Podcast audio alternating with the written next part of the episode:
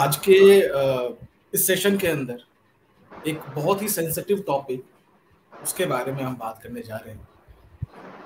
जिसे कहते हैं मरण कारक स्थान। यानी प्लैनेट्स क्या प्लैनेट्स का भी कोई स्थान ऐसा हो सकता है कि जहाँ पर वो टाइप की फीलिंग को प्रेजेंट करे, जहाँ पे उसको मरण कारक जैसी फीलिंग है। तो जैसा कि उन्होंने बताया, आज हम बहुत ही सेंसिटिव टॉपिक बिल्कुल सही बात उन्होंने कही कि सेंसिटिव इसीलिए है क्योंकि कभी कई बार ऐसा होता है कि हम जिस प्लेनेट को देख रहे हैं, उस प्लेनेट की सब कुछ चीज़ें ठीक लग रही है, परंतु उसके बाद भी वो प्लेनेट अपने ही हिसाब से काम कर रहा है। वो अपने उस कार्यकत्व का काम कर ही नहीं रहा है जहाँ वो बैठा है। तो वो उसको कहते हैं कि मरण कारक स्थान। मतलब उस प्लेनेट की कहते हैं कि डेथ हो गई। मरण मतलब सिंपल स्पष्ट है कि डेथ हो गई, मर गया। है ना? तो वो प्लेनेट को आपने ऐसी, वैसे तो कहने को वो अच्छा प्लेनेट है, पर वो ऐसी जगह बैठा है जहाँ पे उसको अनकंफर्टेबल है। क्योंकि मरण कारक का सिंपल मीनिंग में बताऊँ कि एक तो एक तो कारक होता है, दूसरा होता है मरण शब्द, है ना? तो उसके कारकत्व का मरण हो गया। तो उसके जो भी शुभ कारकत्व हैं, वो उस प्लेनेट के शुभ कारकत्व वहाँ जाके समाप्त हो गए। समाप्त होने से क्या होता है कि जैसे हम पहले यदि इस एस्ट्रोलॉजी में इस चीज़ को समझते हैं कि प्लेनेट को हम मानते हैं जीव, आत्मा। जो आत्मा हम सबके अंदर है, वो नौ प्लेनेट से ही कहीं ना कहीं हमसे आई है। इसको जीवात्मा कहा गया है। महर्षि अपने पराशर जी ने उसको जीवात्मा कहा है। ये सबकी जीवात्मा है और हम इनसे ही आते हैं और बाद में इन्हीं नौ प्लेनेट में विलीन हो जाते हैं।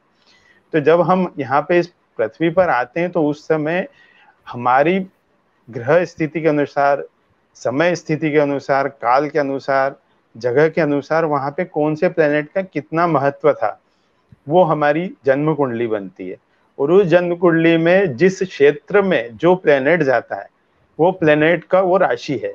अब वो प्लेनेट यदि राशि वाइज तो एक अलग बात होती है, परंतु यदि वो प्लेनेट हमारे लग्न कुंडली के कौन से भाव में जाकर बैठा है, ये बहुत ज़्यादा इंपॉर्टेंट हो जाता है। कई बार क्या होता है कि ये चीज़ें छोटी छोटी बातें स्किप हो जाती है देखने में, समझने में। सामान्यतः आप जो जनरल प्रोडिक्शंस देखते हैं वीकली या मंथली तो उसमें ये चीज़ नहीं बताई जा सकती क्योंकि क्या है कि हर व्यक्ति के चार्ट में लग्न अलग अलग है और फिर उसमें बैठे हुए ग्रहों की पोजीशन अलग है। तो हम जो बात कर रहे हैं आज वो मरण कारक जो ग्रह होते हैं वो क्या होते हैं और मरण कारक स्थान क्या होता है उनका? तो कहते हैं कि wrong place wrong planet situated situated in wrong house है ना? रॉन्ग पोजीशन पे बैठा हुआ गलत प्लेनेट उसकी, उसमें सब कुछ है, पर वो कर नहीं पा रहा, क्योंकि क्यों मरण की स्थिति में जैसे एक, इसका सिंपल एग्जांपल जैसे बताएँ कि किसी हम सबके साथ जीवन में कभी ना कभी ऐसा होता है कि हमें ऐसा, ऐसी जगह पर भेज दिया जाता है जहाँ पे हम जाना नहीं चाहते। पर हमको वहाँ पे कहीं ना कहीं जाके हमको जाना ही पड़ता है क्योंकि वो हमारी मजबूरी है। हम अपने मन से नहीं जाते, हमारी खुशी खुशी नहीं जाते। और जब हम खुशी खुशी नहीं जाते तो वहाँ क्या होता है? हम अब कहते हैं, यार, कैसा हम हाँ हमारा जो बिहेवियर होता है तो लोग बोलते हैं, यार, कैसा इसका बिहेवियर है यार यहाँ आके तो ठीक वही पोजीशन प्लेनेट की भी होती है। प्लेनेट आपको वहाँ पे वो अनमना ढंग से काम करता है। तो वो आपको सही बात जो उसके सही फल है वो देने में थोड़ा सा हिचकिचाता है। है ना? तो जैसे भैया ने बताया, बस उसमें इतना ही ऐड करना चाहूँगा कि प्लैनेट की अगर हम बात करें तो सब प्लैनेट का एक नेचुरल सिग्निफिकेंस जिस नेचर को लेके वो आगे ड्राइव करता है। अल्टीमेटली अगर नो के नो प्लैनेट्स की हम बात करें तो सभी प्लैनेट का मेन मोटो तो ट्वेल्थ हाउस तक जाकर मोक्ष दिलाने का लेकिन सबका करने का तरीका अलग हो सकता है। कि कोई प्लानट किस वे में उसको आगे प्रोसीड करता है, कोई प्लानट किसी दूसरी तरीके से करता है। तो जब भी कोई प्लानट अपने नेचुरल सिग्निफिकेंस के अगेंस्ट जाकर बैठता है तो मरण कारक टाइप का हो जाता है। तो ऑल और बहुत सारी ऐसी अवस्थाएँ हैं जो हम कंसीडर करते हैं किसी चार्ट के अंदर, वो चाहे डेब्यूटेशन हो या वो दिग्बल स्थान हो, लेकिन सेम उसी टाइप से मरण कारक स्थान का भी रहेगा। और बाकी एग्ज़ाम्पल के तौर पे अगर हम बात करें तो कुछ इस टाइप की सिचुएशन हो सकती है कि आप स्कूल टाइम पे अगर हम निकले हुए हैं टूर के लिए स्कूल का ट्रिप शिमला के लिए गया लेकिन अपनी बर्थ पे अगर टीचर आके बैठ जाए तो अपने लिए मरण कारक स्थान जैसा ही हो जाएगा। तो वो जो एक सिचुएशन होती है, जिस सिचुएशन में ना मैं इधर निकल सकता हूँ, ना मैं एंजॉय कर सकता हूँ, ना मैं कुछ पॉजिटिव सोच सकता हूँ, एक, एकदम सीधे के बैठे रहने वाले तो वो सिचुएशन है मरण कारक स्थान की। तो उसमें यही है कि जैसे हर प्लेनेट का मरण कारक स्थान क्या होता है? तो हम इसमें क्या होता है कि सामान्यतः हम इसमें यही मान के चलते हैं कि जैसे प्लेनेट जो होता है, हमारी लग्न कुंडली में कहाँ बैठा है, वो उसी स्थान के लिए मरण कारक है। पर ऋषि पाराशर जी ने जो एक नियम एड करा खूबसूरत जो हमारे पाराशर की पद्धति का मतलब जिसको गोल्डन या डायमंड रूल भी कह सकते हैं कि भावाद भावम है ना? तो यदि प्लेनेट आपको ऐसा, क्योंकि क्या ये हो सकता है कि ये वीडियो किसी को देखे, मेरे यहाँ, मेरा तो कोई प्लेनेट मरण कारक में नहीं है। मेरा तो गुरु थर्ड हाउस में नहीं है, मेरा तो शनि पर फ़र्स्ट हाउस में नहीं है। तो पर ऐसा नहीं है, वो आपके किसी न किसी हाउस में तो है। तो उस हाउस के लिए वो मरण कारक है है ना? तो ये चीज़ मतलब आपको समझनी पड़ेगी कि ये वीडियो में आप थोड़ा इस चीज़ से भी थोड़ा आगे जाके सोच सकते हैं क्या? कि हमारी कुंडली में यदि नौ पूरे सात में आठ प्लेनेट जो हैं, जिसमें नौ प्लेनेट जो हैं, उसमें वो प्लेनेट कहीं ना कहीं जाके तो मरण कारक स्थिति में जा रहे हैं। हर व्यक्ति के किसी रिलेशनशिप के लिए, किसी वर्क प्लेस के लिए, किसी के घर के लिए, किसी की माँ के लिए तो वो प्लेनेट हर स्थिति में उस भाव को कहीं ना कहीं मरण कारक का फल दे रहे हैं। तो हम जनरली क्या है कि ये देखते हैं कि मरण कारक स्थान अभी आगे चलते हैं, किसके कौन से होते हैं? थोड़ा सा इस पे अपन प्रकाश डालते हैं। तो जैसे क्या है, सबसे पहला हाउस जो लग्न का होता है, उस लग्न के हाउस में क्या है, सूर्य का माना जाता है कि सूर्य उस का, वहाँ का कारक है लग्न का।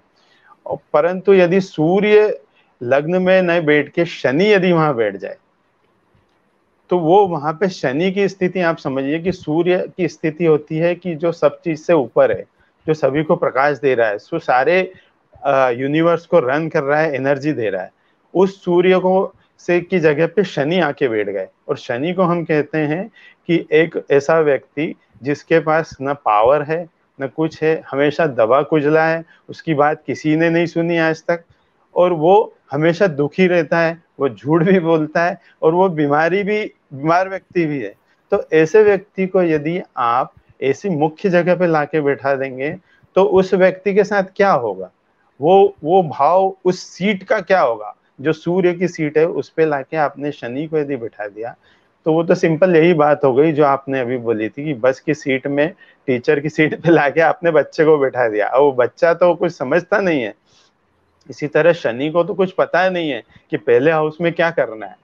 हाल दो क्या है वो उसको एक सीट मिल गई बड़ी, पर उस पर उस शनि को आपने लाके जब बिठाया तो वो काम ही करना चाह रहा है।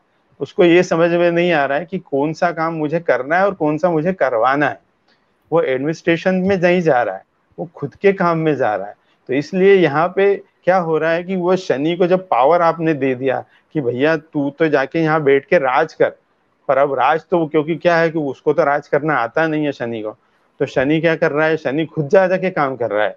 उसकी कुंडली में खुद। तो ऐसा व्यक्ति क्या होता है, जब लग्न में शनि होता है ना, वो लग्न का व्यक्ति, शनि वाला व्यक्ति हमेशा काम में आपको ज़्यादा मिलेगा। दूसरों की सेवा में ज़्यादा मिलेगा। है ना कि बहुत सारे लोगों की सेवा कर लूँ, इसने कुछ बोला तो उसको कर दूँ, उसने बोला इसको दर्द हो रहा तो इसको बाम दे दूँ, उसको पानी पिला दूँ, ये आया तो इसकी भी सेवा कर लूँ। उसका इतना ज़्यादा फोकस सेवा की तरफ़ होता है कि वो अपने आप का ख्याल रखना तक भी भूल जाता उसका टोटल फोकस शनि लग्न में, उसका टोटल फोकस इस तरफ़ है कि मैं कैसे भी करके सेवा करते रहूँ, या कैसे भी करके मैं काम करता रहूँ। क्योंकि क्या है वो, उसको ऐसा लगता है कि मेरे अंदर दुख है तो इसके अंदर भी दुख है। यदि वो दूसरों की पीड़ा को अपनी पीड़ा समझ के काम कर रहा है है ना? तो इसलिए वो व्यक्ति जिसका लग्न में शनि है, उसको आप देखोगे ना तो उसको छोटी छोटी बातों से बहुत असर पड़ता है। उसको किसी ने बोल दिया, यार, ऐसा मेरे साथ ऐसा हो गया तो वो हो सकता है आपके साथ हेल्प करने आ जाए, उसकी जेब में पैसे हो तो पैसे देने आ जाए, उसको यदि कुछ पावर हो तो बोले, तू ये कर ले। तो वो सब चीज़ें दूसरों को दे सकता है। तो ऐसे व्यक्तियों को पर्टिकुलरली मैं मैं एक सजेशन देता हूँ, जो भी शनि लग्न में होते हैं, कि भैया, जो भी आप काम जीवन में कर रहे हो, थोड़ा अपने लिए भी करो। भले ही आप कुछ भी कमा रहे हो, कुछ दान पुण्य कर रहे हो तो कुछ अपने लिए सेविंग करो। दूसरों के लिए कुछ कर रहे हो तो कुछ अपनी बॉडी के लिए भी करो। भले ही आप सेवा करना एक अच्छी बात है, आप जितना कर रहे करो, पर बीस पच्चीस परसेंट अपने लिए भी करो, सब कुछ दूसरों के लिए नहीं करना।